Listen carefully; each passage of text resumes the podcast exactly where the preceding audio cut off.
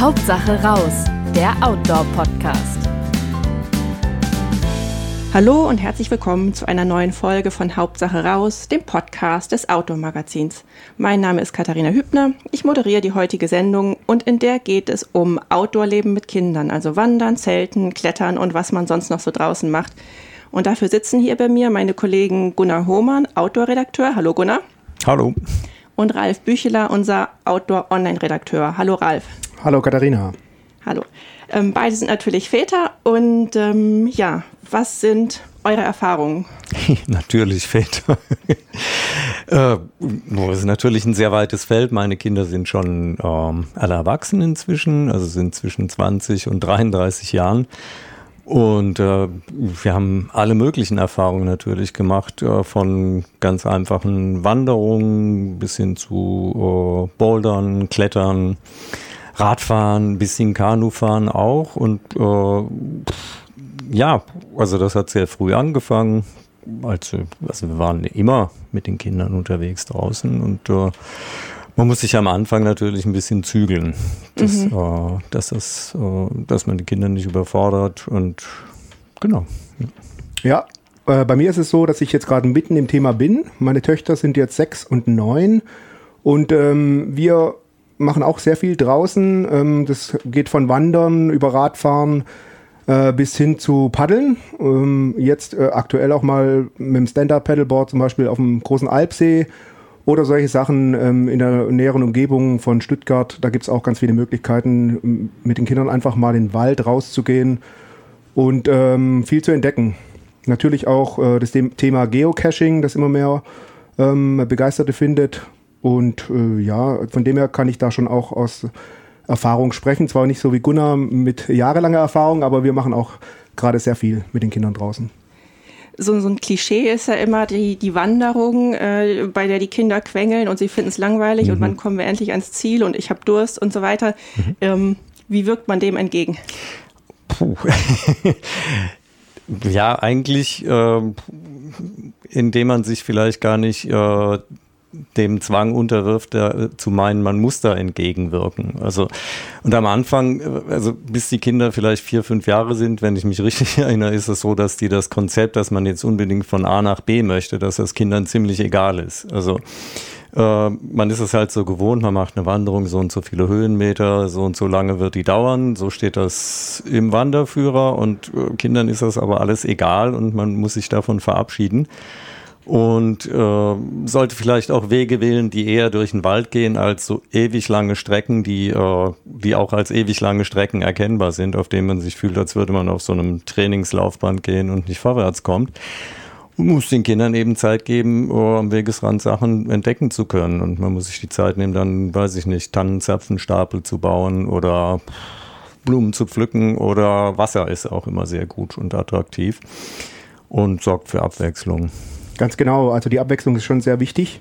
Kinder wollen viel entdecken unterwegs und ähm, man muss halt einfach ähm, sich auf, die, auf das Tempo auch der Kinder einstellen. Man darf nicht das Tempo selber machen, sondern muss die Kinder eigentlich das Tempo machen lassen bei der Tour. Man kann, wenn die Kinder jetzt in meinem, Al meinem Alter äh, von den Töchtern, die können dann teilweise auch mal äh, Aufgaben übernehmen, wie zum Beispiel ähm, die Tour führen oder mal irgendwie ähm, ja, bis zur, bis zur nächsten Hütte ähm, irgendwie einen Weg einschlagen von, von sich selbst aus. Und äh, das spornt die auch an. Also das ist auf jeden Fall sehr gut, wenn die das äh, selbstständig äh, machen teilweise. Was auch ganz gut ist, was unsere Erfahrungen zeigen, ist, wenn man ähm, Familienwanderungen mit äh, befreundeten Familien macht und dort weitere Kinder dabei sind. Das spornt die Kinder zusätzlich an. Die schaukeln sich gegenseitig hoch und laufen dann auch weitere Strecken. Also aber wie Gunnar schon gesagt hat, man muss sich von diesen Gedanken verabschieden, ähm, da die äh, Strecken irgendwie auf Biegen und Brechen ähm, zu schaffen zu oder, wollen, oder den Gipfel unbedingt zu erreichen. Das macht mit Kindern keinen Sinn. Also man sollte die Kinder einfach machen lassen unterwegs und ähm, sich darauf einlassen auf jeden Fall. Und im Zweifelsfall umdrehen halt, weil Richtig, ich meine, genau. man, man, muss ja irgendwann an sein Ziel kommen, ob jetzt äh, oder ans Auto zurück oder also auch wenn nicht von A nach B, also irgendwie. Ja, wenn man sich gehen. überhaupt ein Ziel gesetzt hat, vielleicht geht man tatsächlich los und, und geht einfach auf Entdeckungstour oh, mit einem offenen Ende, ohne, ohne zu sagen, man muss jetzt unbedingt dahin kommen. Wenn man eine Runde läuft, oh, geht ja. das ja Immer ja, ich würde ich würd, äh, empfehlen, äh, die Strecken nicht zu weit zu wählen auf jeden Fall und immer M Möglichkeiten der Einkehr oder irgend sowas auf dem Weg auch oder Spielplätze oder sowas ähm, mit einzukalkulieren bei der Tourenplanung. Dann hat man immer irgendwie die Möglichkeit mal anzuhalten zwischendrin, mal die Kinder verschnaufen zu lassen. Und ähm, ja, man sagt ja so, ich glaube, die Faustregel gilt, ähm, dass man ähm, die Angaben im Wanderführer ähm, verdoppeln sollte irgendwie an der, an der, Zeit. Also dass man mehr doppelt so viel Zeit einplanen sollte, wie es jetzt dann im ja. Wanderführer ja. angegeben ist. Ähm, Stichwort Wanderführer, da gibt es ja inzwischen auch so einiges, äh, einiges an Büchern über Wanderungen mit Kindern. Habt ihr da irgendwie was gelesen, was benutzt? Eine Meinung zu? Eigentlich nicht, aber ich glaube, dass man da schon äh, genug Anregungen finden kann, vor allem wenn man vielleicht vorher auch nicht so viel draußen unterwegs war und, und vielleicht auch nicht ähm, die Anforderungen so richtig einschätzen kann, ob das jetzt eine leichte oder eine schwierige Tour ist, dann äh, glaube ich, ist das eine gute Hilfestellung, wenn man ähm, Wanderführer speziell für, ähm, für Touren mit Kindern benutzt. Aber also, ich hatte nie einen oder wir hatten nie einen. Ja, ich, hatte, hm. ich kann mich nur an ein Buch erinnern, mal ähm, ganz am Anfang, ähm, Wanderwege, die kinderwagentauglich sind, mhm. weil wir auch so einen Buggy-Kinderwagen hatten, der ein bisschen ins Gelände kann. Mhm. Und ähm, ja, ich meine, das war halt, als die Kinder noch ganz klein waren und wir auch ähm, nach der Geburt oder so auch nicht irgendwie auf Outdoor-Touren verzichten wollten, da haben wir da halt sowas gemacht. Das geht auch. Da muss man dann halt, ähm, ja, mit den Wegen leben, die dann da angegeben sind. Das sind meistens dann halt auch keine schwierigen Forstwege das kommt dann später mit den Kindern wieder, wenn sie ein bisschen älter sind und den Bewegungsdrang haben, so nach dem dritten, vierten Lebensjahr würde ich, würde ich mal sagen, dass man auch dann wieder andere Wege sucht, so Wege, mh, Wurzelpfade, etwas steilere Passagen, Kletter, mit Klettereinlagen teilweise auch dann, wenn sie älter, mhm. noch älter sind. Das spornt die Kinder auch noch zusätzlich an, solche Sachen. Und äh, dann, die kann man auch machen. Also ist natürlich jedes Kind anders äh, veranlagt, auch und jedes Kind anders. Äh, aber solche Wege sind auf jeden Fall sehr viel interessanter als reine Forstpisten durch Monokultur. Ja, klar, ja. äh, geht einem, so, so geht es einem ja, ja, auch. Ja, das ist klar. Ähm, zwischen Buggy und selber Wandern kommt ja auch noch die Kraxe bei vielen. Da habe ich auch selbst Erfahrungen mit, kann mich daran erinnern, da war meine Nichte noch sehr klein und wir wollten zu einem Bergsattel hoch. Das Kind brüllte halt und wir sind wieder umgedreht. Und äh, schön oder schöne Touren haben wir auch gemacht, wenn das Kind geschlafen hat. Mhm. Aber ja, wie sind da eure Erfahrungen? Wandern mit Kraxe? Eigentlich äh, sehr gutes Mittel, um äh, sich überhaupt ein bisschen im Gelände bewegen zu können, weil äh, wenn man bereit ist, mehr zu schleppen, also man muss ja Touren schon so anlegen, dass man notfalls immer alles selber tragen kann und äh, natürlich ganz kleine Kinder können sowieso noch nichts tragen, dürfen auch nichts tragen. Ähm, und in der Trage, wenn, wenn die Kinder schlafen, wenn die gerade äh, gestillt wurden oder was gegessen haben, dann mh, mm, schlafen die auch irgendwann ein. Was ich ein bisschen komisch fand, war immer, dass man die Blickrichtung nicht zum Kind geht, sondern man sieht das Kind ja nicht und äh, manche installieren sich dann auch einen Rückspiegel an, an der Kraxe ähm, oder ähm, im Handy kann man das inzwischen ja auch, dass man. Ja, genau. Man äh, kann einfach mal das Handy nehmen, äh, Smartphone mhm. rauspacken und ähm, einfach durch den Spiegel auf dem Display nach hinten schauen, immer wieder mal gucken, was das Kind macht. Aber so oft muss man da gar nicht nach hinten gucken. Also es kommt natürlich auch aufs Kind an. Viele zappeln halt oder, oder weinen dann schnell, wenn sie in der Praxis sitzen. Das merkt man. Da würde ich erstmal ein paar Proberunden vielleicht mal vor der Haustür probieren, ja. irgendwie, um oder vielleicht sogar beim Händler mal das Kind reinpacken und dort mal eine Runde gehen oder je nachdem und sehen, wie das Kind darauf reagiert und sich in der Kraxe fühlt. Mhm. Aber wir haben eigentlich gute Erfahrungen gemacht mit den Kindertragen. Ich habe auch einige getestet fürs Automagazin und ähm, ja, von den, von den bekannten Herstellern, ähm, die auch gute Rucksäcke machen, da kriegt man auch gute Kindertragen. Die sind dann teilweise schon auch sehr teuer. Muss halt immer Was wissen, muss man da rechnen für eine, für eine einigermaßen anständige Traxe? 200 aufwärts. Ja, 200 ja. aufwärts auf jeden Fall. Wenn du, dann hast du da aber ein gutes Tragesystem und ähm, auch die Sicherheit ist dann gewährleistet, dass das Kind da nicht rausfallen kann oder sonst irgendwie das was. Das ist wichtig. Und das Tragesystem muss so verstellbar sein, dass es beiden Elternteilen passt. Richtig, genau. Also äh, das äh, sind ja oft unterschiedlich lange Rücken und das genau. muss so flexibel sein, dass es passt. Ein Sonnendach ist äh, nicht schlecht. Wintertouren find, also sind problematisch, weil Kinder schneller frieren und die Temperaturregulierung nicht so gut funktioniert. Ähm, deswegen würde ich das, glaube ich, lassen.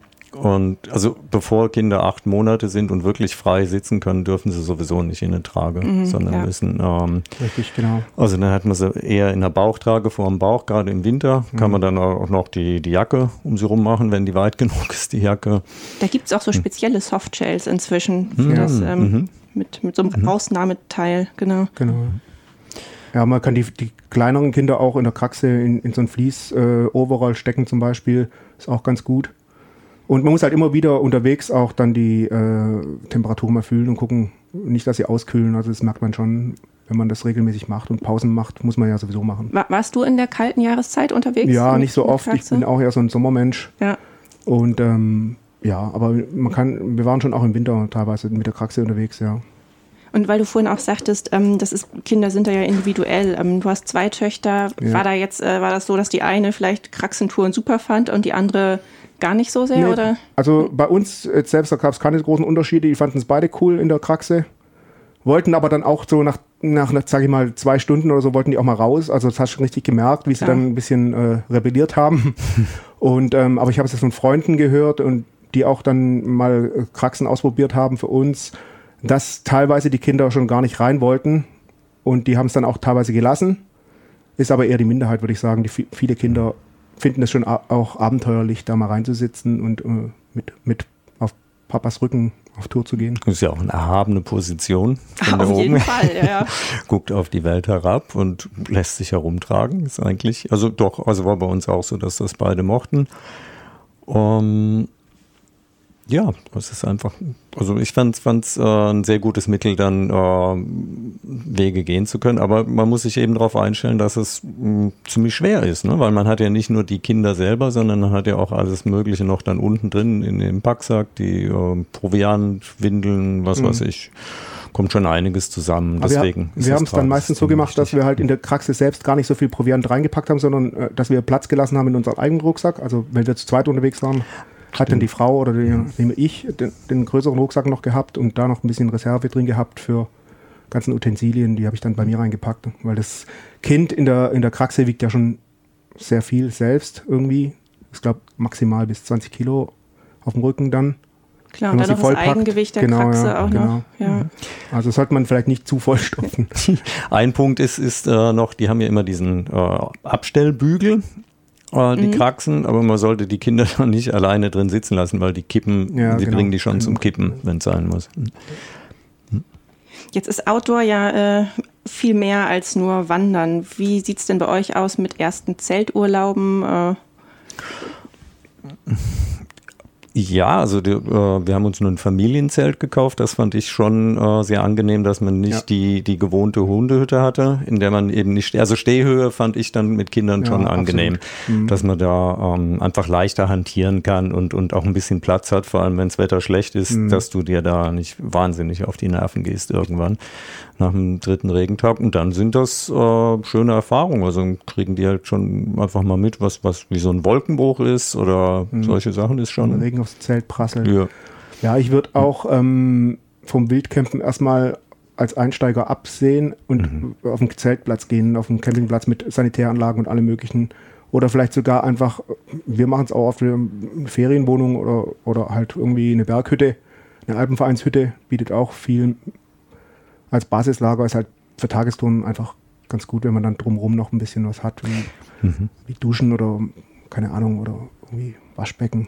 Ja, also Basislager finde ich sowieso ein äh, gutes Stichwort, weil es ist, glaube ich, einfach leichter, ein Zelt oder, oder einen, äh, eine Ferienwohnung zu haben als Basislager, als jetzt wirklich Tour, Mehrtagestouren zu machen, wie ja, man es genau. vielleicht so gewohnt ist. Mhm und von da aus auszuschwärmen, äh, was auch schon den Hintergrund hat, dass ein Familienzelt wiegt um die acht Kilo und mhm. das ist äh, also eher die leichteren vielleicht noch. Ähm, und das magst du einfach nicht auch noch schleppen oder also machen vielleicht manche schon, aber ich fand das war nicht nötig. Ne? Ja, was ich auch schon gemacht habe, ist einfach hinterm Haus äh, im eigenen mhm. Garten mal das Zelt aufzuschlagen, als auch als Probe so ein bisschen. Wie, wie, wie finden die Kinder das? Also wer sich da noch am Anfang unsicher ist, äh, ich würde nicht gleich losziehen mit dem Zelt ja. und irgendwie eine Dreitagestour planen, äh, irgendwie im, im, Wald übernachten, sondern einfach das mal erstmal ausprobieren daheim und dann sieht man auch, ob die Kinder nachts dann raus wollen oder keine Lust mehr drauf haben oder ob sie es total genießen oder fest schlafen, sieht man ja dann erstmal. auch da ist wieder gut, wenn Wasser in der Nähe ist. Das ist unsere Erfahrung gewesen. Mhm. Also sprich Campingplatz am See. Ist ja, ja. Genau. Gut, Und da kann man ja auch gleich auch am, am See dann äh, Wassersport mit verbinden, zum Beispiel. Genau, kannst von da aus wandern gehen meistens. Genau. Wandern geht immer. Und alles mögliche andere auch. Ja. Was braucht man denn für Kinder dann an Ausrüstung eigentlich? Ähm, ja, die brauchen jetzt nicht gleich Wanderstiefel, oder? Da reichen die normalen Turnschuhe oder? Na, wir haben schon äh, unseren Kindern auch Wanderstiefel gekauft. Gibt es ja auch, äh, man kann auch mal gucken, irgendwie im Second-Hand-Bereich, irgendwie online auf Kleiderkreisel oder je nachdem, solche Portalen, da gibt es ja auch äh, gebrauchte, gute gebrauchte Sachen zu kaufen. Und ähm, wenn man jetzt äh, aus der Erwachsenenausrüstung die üblichen Verdächtigen bei Schuhen, Rucksäcken und äh, Hosen oder Jacken kennt, dann äh, machen die teilweise auch gute Kindersachen.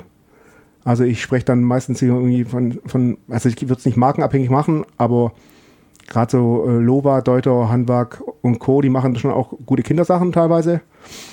Und da haben wir auch ähm, für unsere Kids ähm, Wanderschuhe mit Gore-Tex-Membran geholt, weil halt oftmals äh, schon die Füße oder die Schuhe äh, nass werden auf Tour. Wasser und es macht schon Sinn, wenn man solche Sachen hat und die sind dann auch vom Gehkomfort her gut. Es gibt auch coole Sandalen für den Sommer irgendwie. Da gibt es auch die mit Zehenkappen von Keen oder von anderen Herstellern, die man da, ähm, da haben wir auch schon gute Erfahrungen damit gemacht, auf jeden Fall. Und ähm, Rucksäcke, ja, da gibt es ja das sollten die Kinder halt auch nicht zu viel schleppen, sonst macht es dann auch nach einer Weile keinen Spaß mehr. Gibt es da eine Faustformel? Gibt es schon, ja, weil Kinder haben ja in den Knochen sogenannte Wachstumsfugen. Ja. Und wenn die äh, zu viel tragen, dann kann das Wachstum tatsächlich beeinträchtigt werden. Und wenn die ähm, ein Jahr sind, äh, zwischen drei und fünf Jahren sind, dann ver äh, vertragen die maximal ein Kilo. Und zwischen sechs und acht Jahren sagt man maximal drei Kilo und zwischen neun und zwölf Jahren maximal fünf Kilo. Ich glaube, dann war mein Schulturnister früher zu schwer. Genau, das ist nämlich genau die, die ja. Überlegung, die man dann anfängt mhm. anzustellen. Äh, was Kinder eigentlich so in die Schule schleppen, ist deutlich über dem, was äh, orthopädisch wertvoll ist. Mhm. Also war zumindest äh, in, in äh, der Schulzeit unserer Kinder so. Weiß nicht, wie es bei euch jetzt ist. Ja, ja, die haben schon teilweise echt schwere Schulranzen dabei, mhm. aber sie müssen ja meistens nicht alles mitnehmen. Also es geht dann schon manchmal ganz gut. Aber ja, diese Faustregeln kenne ich auch so. Haben wir, ähm, ja, wir haben auch ähm, Rucksäcke für die Kinder schon gehabt. Klar, die wollten die dann halt vielleicht äh, nach, nach drei, zwei, drei Stunden wandern, wenn wir so lange Touren schon gemacht haben, wollten die die schon mal auch abgeben und irgendwie keine Lust mehr drauf gehabt, die zu tragen. Da muss man halt auch wieder ein bisschen Reserve einplanen, selbst in seinem mhm. eigenen Rucksack, dann kann man die auch übernehmen und die dann einpacken bei sich. Also, mhm. Aber sie wollen dann teilweise schon auch einen eigenen Rucksack haben. Das ist dann schon auch wieder kindabhängig, sag ich mal. Ähm, ja. Aber das sagt man dann nicht, wenn es dann doch zu schwer wird, also aus pädagogischen Gründen. Nein, du wolltest das so, du trägst den jetzt weiter, bis wir da sind. Nee, nee. Oh, das war, also, glaube der falsche Ansatz. Ja. Also muss, äh, muss wirklich äh, immer rechnen, im Zweifelsfall musst du alles selber schleppen können. Was, was Und dann auch noch das Kind dazu manchmal. Manchmal also, auch, ja. Das, das, kann auch vorkommen, ja. Und ansonsten ist, ist äh, mitwachsende Ausrüstung natürlich gut, weil da geht es natürlich auch um den Geldbeutel und da ähm, bist du wahrscheinlich äh, im Moment auf dem aktuellen Ja, also bei Schlafsäcken, da gibt es ja mittlerweile auch genau die mitwachsenden Schlafsäcke, die man dann mit, per Reißverschluss verlängern kann. Das äh, ist ganz gute Sache, da haben wir auch schon einige gehabt, die, ähm, die, die ganz gut waren und ähm, klar, die sollten halt auch, ähm, wie die erwachsenen Schlafsäcke auch, ähm, nicht zu dünn sein. Also wenn man zelten geht, vor allem muss man halt auch gucken, dass man zu einem bestimmten Temperaturbereich ähm, schaut, je nach Jahreszeit und äh, Tour und, und Gebiet, wo man sich bewegt, sollte man schon einen warmen Schlafsack mitnehmen, weil die Kinder frieren schon auch gern nachts, ähm, vielleicht leichter wie Erwachsene sogar, haben da ein anderes Empfinden, glaube ich. Mhm. Und äh, da sollte man schon gucken, dass man da die Kinder warm einpackt. Ähm, natürlich auch Outdoor-Ausrüstung, äh, Outdoor-Bekleidung. Ähm, ist natürlich immer das Problem, dass das äh, schnell, dass das Kind schnell rauswächst aus den jeweiligen Klamotten und die aber auch teilweise auch sehr teuer sind. Da würde ich auch wieder dazu raten, ähm, das Einsatz, also den Einsatzbereich abzustecken und sagen, wenn ich jetzt das ganze Jahr ganz oft unterwegs bin beim Kind draußen, lohnt sich schon ähm, auf etwas teurere Sachen äh, zu kaufen oder ja und ähm, dann ein bisschen mehr Geld auszugeben, weil dann schon auch wie bei anderen Auto Ausrüstung auch ähm, die Atmungsaktivität einfach besser ist und auch der Regenschutz an, oder ja. Und die Kinder sind halt einfach viel im Matsch, im Dreck und die werden halt einfach, die Klamotten werden einfach gefordert, die müssen auch mehrere Wäschen aushalten. Also das, das macht schon Sinn, wenn man da nicht zu billig einkauft, irgendwie im Discounter oder so. Äh, klar, wenn man natürlich nur irgendwie zwei Touren im Sommer macht und das mal nur reinschnuppern will, dann kann man sich vielleicht auch mal erstmal ja, bei Decathlon oder Co. irgendwo mal was holen. Wir haben jetzt zum Beispiel auch ein paar kurze Neoprenanzüge fürs, fürs, fürs Schwimmen mhm. oder im See oder fürs äh, Stand-Up-Paddeln bei, bei, Decathlon gekauft. Die waren recht günstig, aber die taugen auch gut. Also das ist nicht so, dass man da jetzt immer gleich Unmengen an Geld ausgeben muss. Aber wenn man, wenn man schon viel auf Tour ist, dann lohnt sich schon auch mal ähm, tiefer in die Tasche zu greifen und mal, meistens bekommt man das Zeug ja auch im Second-Hand-Markt wieder gut weg. Also das, da bekommt man eigentlich einen guten Preis dafür, wenn man das dann wieder verkauft. Wir können zum Beispiel jetzt aus Erfahrung sagen, dass Isbjörn aus Schweden oder die ganzen skandinavischen Marken auch super Kindersachen haben. Reimer und Co., die machen richtig gute Jacken, richtig, richtig festes, robustes Zeug. Und die Trapper Pen zum Beispiel von Isbjörn ist eigentlich so der, der Klassiker für Kinder, die ist top. Die ist einfach, die kostet zwar 100 Euro, in den verschiedenen Größen, die sind halt schnell, da muss man halt mal gucken, mhm. wenn man, wir haben jetzt zwei Töchter, da hat ja die Kleine dann immer das Zeug von der, von der Großen geerbt, hat sich aber auch nie beschwert. Ich wollte also, fragen, hat sie ja, nie nee, gesagt. die haben da noch keinen so einen ja, modischen Sinn, irgendwie, dass jetzt da unbedingt, ja klar, die, es kommt aber auch wieder aufs Kind an, aber das hat gut funktioniert, dass, dass wir die über zwei ähm, Kinder dann getragen haben, die, die Sachen und die sind einfach nicht kaputt, die sehen aus wie neu. Also mhm. das ist der Hammer. Und bei Schlafsäcken und Jacken äh, würde ich eher Kunstfasern tatsächlich äh, nehmen als ja. Daunen, weil also oh, dass Sachen nass werden, das ist immer drin und äh, Kunstfaser wärmt eben einfach noch, wenn, wenn sie feucht wird oder auch stärker durchnässt ist, äh, hat das immer noch einen Isolationswert und äh, trocknet dann auch äh, schneller und ist pflegeleichter insgesamt. Gibt es da eigentlich auch bei, äh, fällt mir gerade noch ein, bei Kinderschlafsäcken ähm, auch so einen Komfortbereich? Also sind da auch Temperaturbereiche abgesteckt, weil oh. ihr auch gerade sagtet, die frieren schneller? Weiß ich gar nicht. Wir waren immer sehr besorgt und haben einfach immer eine Nummer dicker genommen. Ja, genau. So geht es uns auch. Aber das sind schon auch Temperaturangaben dabei, wie bei jedem Schlafsack auch. Ich hatte, als ich das erste Mal gezählt habe, hatte ich den alten Bundeswehrschlafsack meines Vaters. Aber ja, gut. Aber das war auch kein reiner, kein großer Zelturlaub oder so. Aber ich fand das, ich fand das irgendwie auch aufregend und toll. Der hatte dann ja noch Ärmel so richtig. Ach so, ja, und, ja. Äh, ja. Mhm. und eine Kapuze. Ja, ja, klar, so hat man angefangen irgendwie. Ne? Ja, so wie man am Anfang auch vielleicht in Jeans wandern war. Ja, ja es ist aber schon lange her. Ja. Äh, Gunnar, du hast ja noch ein ganz anderes äh, Hobby, was Kinder auch gerne aufgreifen, nämlich mhm. Klettern. Wie ja. sind denn da die Erfahrungen mit deinen Töchtern?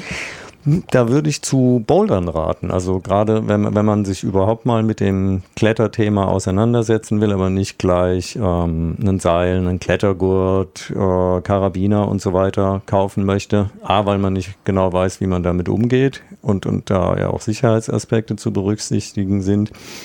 B, weil es auch Geld kostet, äh, finde ich Bouldern eine gute Variante. Bouldern kann man testen in der Halle zum Beispiel auch. Und also mein, mein Eindruck ist, dass fast alle Kinder gerne klettern oder, oder die, die, die verstehen oder diesen Aufforderungscharakter von, von Klettergriffen, den äh, verstehen die, man sieht ja auch auf Spielplätzen ja, mittlerweile überall ja. kleine Kletterwände.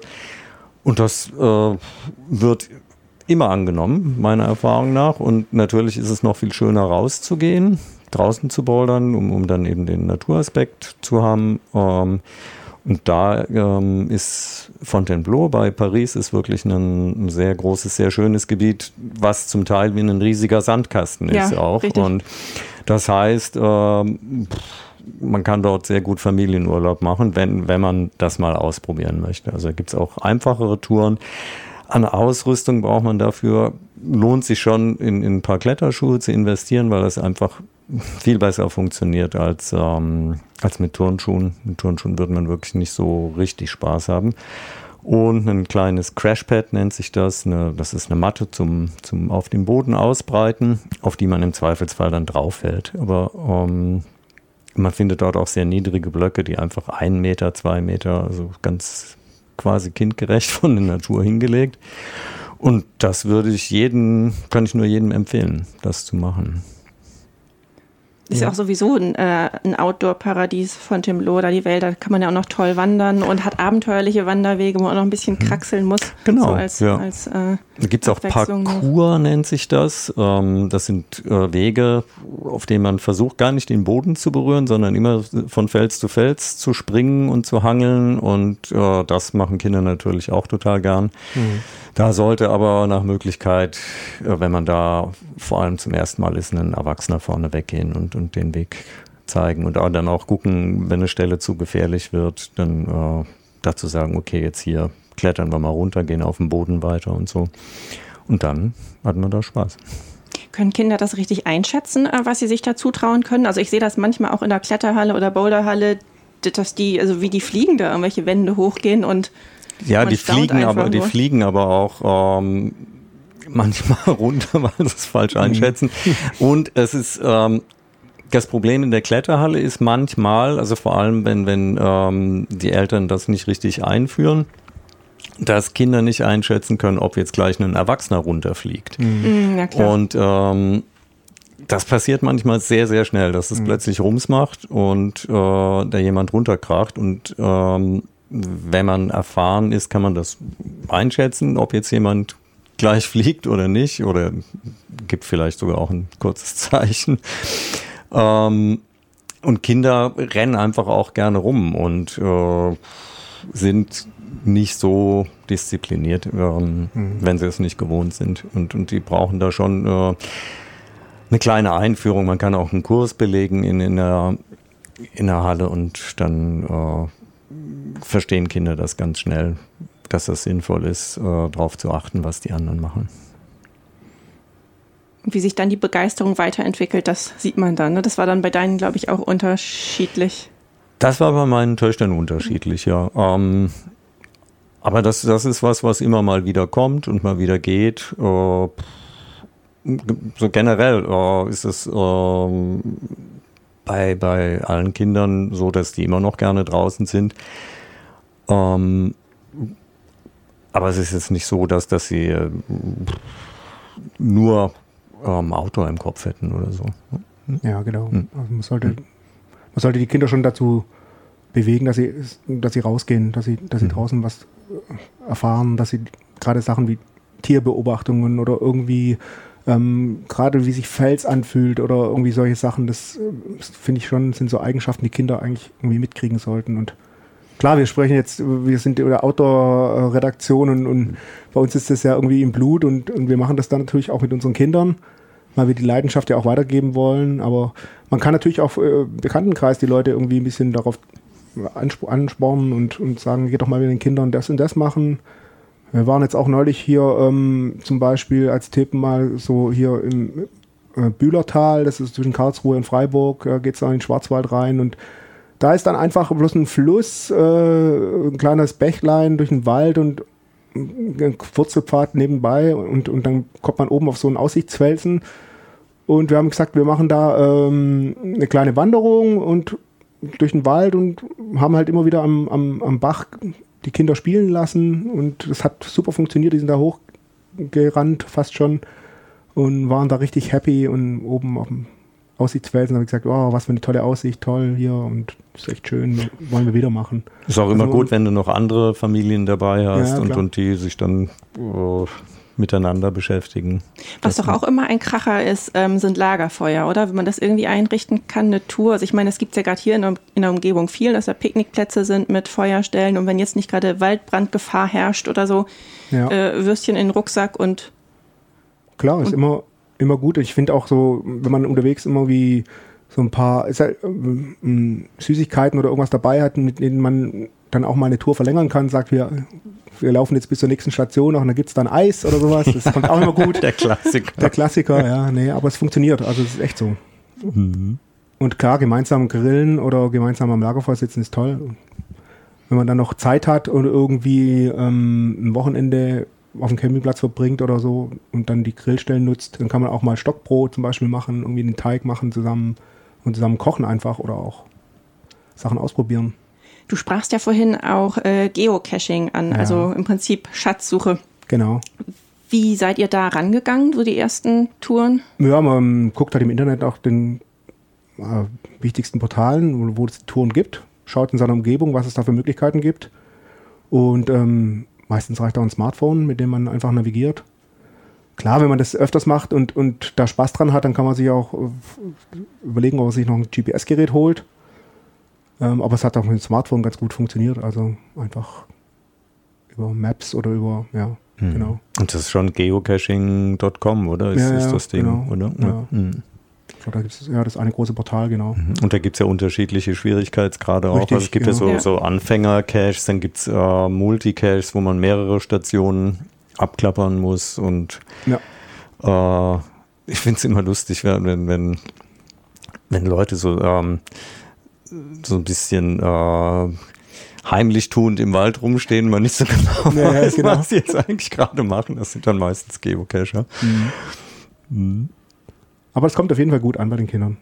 Da haben die meisten, Sachen, aus meiner äh, Erfahrung sammeln. auch Freunde von uns, Geocaching die da jetzt nicht sind, die so haben da Erfahrung, echt oder, als ich Kind Spaß war, äh, gab es das ja eh noch nicht wirklich, aber ähm, Stimmt, Beeren sammeln, Pilze sammeln, wenn man Mhm. sich denn auskennt, muss man natürlich sofort dazu sagen, Ja. bei, bei Pilzen gerade, aber das Also wir sind bei Bären geblieben. Ja, was auch gut ist, ist, ähm, wenn man irgendwie äh, so einen Naturlehrpfad hat oder sowas mit Stationen. Ja. Stationen sind immer gut. Man sagt hier, wir, wir hangeln uns heute durch den, durch den Lehrpfad und da gibt es verschiedene Stationen, wo wir anhalten. Vielleicht muss man sich vorher im Internet informieren, was genau dort geboten ist. Und vielleicht ist auch noch irgendwo ein Spielplatz in der Nähe, wo man dann, oder eine, eine kleine Hütte oder ein Gasthof, wo man dann am Schluss noch rein einkehren kann. Ja, das ist eigentlich immer, immer ganz cool, sowas. Also auf jeden Fall. Und auch, was auch cool ist, wenn man jetzt mal ähm, ja, ein Wochenende hat, irgendwie, oder eher, eher nicht fürs Wochenende, sondern in den Ferien mal irgendwie so ein Baumwipfelpfad, finde ich auch ganz gut. Hat auch immer. Genau, Hochseilgarten. Ja, Hochseilgarten, solche Sachen sind schon auch nicht schlecht. Das sollte man halt vielleicht eher dann morgens hin und nicht irgendwie mittags zur Stoßzeit, wenn dann alle irgendwie rauf wollen, weil sonst, wenn man dann sich da durch die Massen schlängeln muss, jetzt Oh in Gott, ja, nee. Corona-Zeiten Mhm. ist ja gerade eh ein bisschen ähm, verschärft durch die, wahrscheinlich werden die dann auch nur bestimmte ähm, Anzahl an Leuten drauflassen, aber generell gesprochen ähm, macht es dann keinen so großen Spaß, wenn man sich da durch die Horden schlängeln muss. Wir waren mal in, im Urlaub in Scheideck im Allgäu, da gab es auch einen tollen äh, Baumwipfelpfad, aber da war es dann schon fast ein bisschen zu voll. Aber ja, also wenn man sich da, wenn man sich da die Zeit vielleicht früh, am frühen Morgen oder wenn es gleich aufmacht, raussucht, dann hat man meistens ein bisschen mehr Platz dort und kann sich auch die, die Tafeln in Ruhe durchlesen und ja, was da alles geboten ist. wo du gerade das Allgäu ansprachst, habt ihr noch Tipps für besonders ähm, schöne Gebiete für, für Familien-Outdoor-Urlaube? Also, Außer Fontainebleau natürlich. Ja, die, ich würde sagen, die Mittelgebirge in Deutschland bi- bieten einiges. Also auch die großen Alpen, also die Wanderalpenregionen. Ich, also ich persönlich war jetzt viel im Allgäu, im Kleinwalzertal, ähm, im Schwarzwald. Da findet sich äh, haufenweise, da gibt es alle möglichen guten Wege und Also ich finde, das äh, hat keinen, die Ziele waren äh, mit den Kindern dieselben, die, die man vorher auch schon mochte. ja. Ähm, auch, also ich mag ja Großbritannien sehr und da ist das Wetter bekanntermaßen nicht immer gut, aber das hat äh, nicht besonders gestört. Also ich, ich habe die Erfahrung gemacht, dass Kinder mit, mit äh, Regen recht unkompliziert umgehen, wenn die Lust haben. äh, Ja. zu wandern. Wenn sie keine Lust haben, dann haben sie äh, das auch bei Sonne nicht. Und Ja, wo, deswegen. wobei dann aber der Ausrüstungsfaktor reinkommt, also wenn man dann halt eine mega günstige äh, Regenjacke hat, die gleich äh, undicht ist, Ja. dann macht es natürlich den Kindern auch nicht so viel Spaß wie in eine, die, die halt länger aushält. Aber ja, ich würde tendenziell nicht äh, unbedingt in Gebiete gehen, wo es jetzt, äh, wo die schlechte Wettergarantie da ist, aber das hat man ja nie eigentlich. Also ja, ähm, würde ich eher so hier im Alpenraum tendieren, da Mhm. gibt es halt auch viel extra Angebote für die, für die Kinder. Wir waren jetzt zum Beispiel, habe ich jetzt äh, selbst eine Bergtour gemacht äh, im alpinen Bereich, äh, im Pitztal. Und ähm, da würde ich jetzt mit meinen Kindern natürlich nicht hochgehen, also mit sechs- und neunjährigen Mädels. Aber ähm, da gab es dann an der, an der Bergstation zum Beispiel Hochzeiger gab es auch so einen Zirbenpfad für Kinder und der war halt irgendwie kindgerecht gemacht und der war super gemacht und da gab es ganz viele Wasserspiele und, und, und Spielgeräte und es war total toll. Also man kann das sehr auch verknüpfen, man kann ja vielleicht dann auch so einen Urlaub dann irgendwie für beide Seiten irgendwie Mhm. gestalten. Gibt ja auch man- Kinderhotels, die, Ja. die äh, sowohl auf Outdoor als auch auf, Ja. auf Kinder. Aber die sind halt meistens sehr teuer und, Mhm. und wenn man diese, äh, die haben ja auch teilweise Vollzeit ähm, Betreuer dort und so, wenn Mhm. man das, also das haben wir jetzt nie in Anspruch genommen, fanden wir irgendwie so, da würde ich dann doch, doch lieber ein eigenes Ferienhaus oder Ferienwohnung Mhm. Ja, so oder auf dem, auf dem. Campingplatz. Klar, aber wenn, wer sich das jetzt nicht zutraut und da mal irgendwie das nur reinschnuppern will, der kann natürlich auch mal in so ein Hotel gehen und da gibt es natürlich auch ganz viele Angebote von Haus aus dort, denke ich, Mhm. die die Kinder da äh, raus, äh, rausschicken und tolle Touren planen mit denen. Was habt ihr in der Höhe für Erfahrungen gemacht? Macht, macht äh, Kindern Höhe was? Ja, wir haben einmal, das war, da waren wir ein bisschen blauäugig am Anfang. Ähm, da haben wir unsere Tochter, die die Robi, die ältere, die war da ein, ja, bisschen knapp über ein Jahr alt, da haben wir die mit in, an die drei Zinnen genommen. Und das ist ja dann schon auf 2,4, 2,5 und da muss man mit der Höhe schon ein bisschen gucken. Also man sollte eigentlich die ganz kleinen Kinder, so wie ich weiß, nicht so arg, also die Höhenunterschiede sollten nicht so stark sein. Wenn man natürlich schon bei sich akklimatisiert hat, sag ich mal, bei irgendwie 2000 Meter oder etwas unterhalb seine Hütte hat oder sein, sein, sein Basislager, dann scheint es, glaube ich, kein so ein Problem zu machen. Also Romy hat es damals auch ein- mitgemacht ohne Ich wollte Probleme. gerade fragen, also es war hab, ganz, habt ihr dann irgendwas gemerkt Nee, oder hatten die fiel es euch nur ein, als ihr dann oben wart, so, oh, das ist ja doch ganz schön Ja, also im Nachhinein oder? eigentlich, erst nach dem Urlaub. So, Okay. so oh, eigentlich hätten wir vielleicht gar nicht so in die Höhe sollen. Das hat man schon dran denken vorher, ja. Aber das hat, in dem Fall hat es keine Auswirkungen gehabt und sie hat auch gut mitgemacht und in der Kraxe hinten drin kein Problem, war super. Mhm. Aber Also man ich, sollte jetzt nicht unbedingt auf die Zugspitze fahren. So. nee, auf Nee, keinen nee, Fall. nee, ähm, glaub ich auch äh, nicht. Plötzlich hochfahren. Die Ja. Zugspitze ist 2,9 ist zu hoch. Ja. Auf jeden Fall. Und mit Säuglingen äh, sind mehrstündige Aufenthalte oberhalb von 2500 Metern, habe ich so als Faustregel noch im Kopf. Äh, zu vermeiden, Mhm. also äh, tabu eigentlich. ne? Ja, wir kommen hier jetzt langsam zum Ende. Aber nachdem wir uns hier ein gutes halbes Stündchen unterhalten haben, wollte ich doch nochmal fragen, was ist denn für euch so wirklich das Allerwichtigste, was man beim Outdoor-Leben mit Kindern beachten sollte?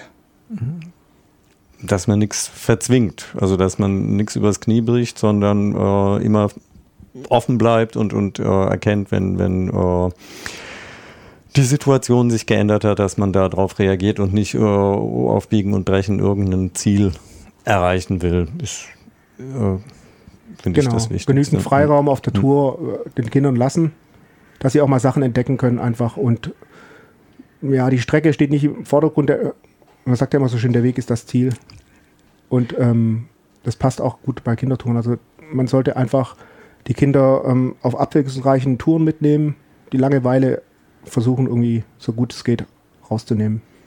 Und wenn man sehr sportlich unterwegs ist, dass man dann vielleicht abends dann einfach noch eine Runde rennen geht oder im Fahrrad noch äh, einen Berg hoch Ja, fährt oder was auch immer und sich da dann austobt und nicht meint, also vor allem mit, mit kleineren Kindern. Irgendwann äh, muss man sich auch darauf einstellen, sind die Kinder schneller als man selber. Genau, und auch die Risikobereitschaft würde ich ein bisschen runterschrauben. Also nicht gerade. Ich habe auch schon Leute gesehen, die mit der Kraxe irgendwie auf einen Gipfel gestiegen sind, wo ich dann denke, so etwas äh, auf schmalen Grad unterwegs sozusagen, das muss ja nicht sein. Also man kann es einfach ein bisschen besser an die Kinderbedürfnisse anpassen, finde ich. Und das, da kann man genauso viel Spaß haben, wie wenn man jetzt irgendwie eine 3000er Gipfeltour macht. Okay, dann äh, danke ich euch für eure Zeit. Danke Gunnar, Gerne. danke Ja. Ralf. Gerne. Und äh, ja, nach da draußen, wenn euch unser Podcast gefällt, dann abonniert uns doch gerne gleich hier oder auch unseren Newsletter auf www.outdoor-magazin.com. Und natürlich findet ihr uns auch gedruckt im Briefkasten oder am Kiosk und natürlich auch auf Instagram und Facebook. Das war's, bis bald. Hauptsache raus, der Outdoor-Podcast.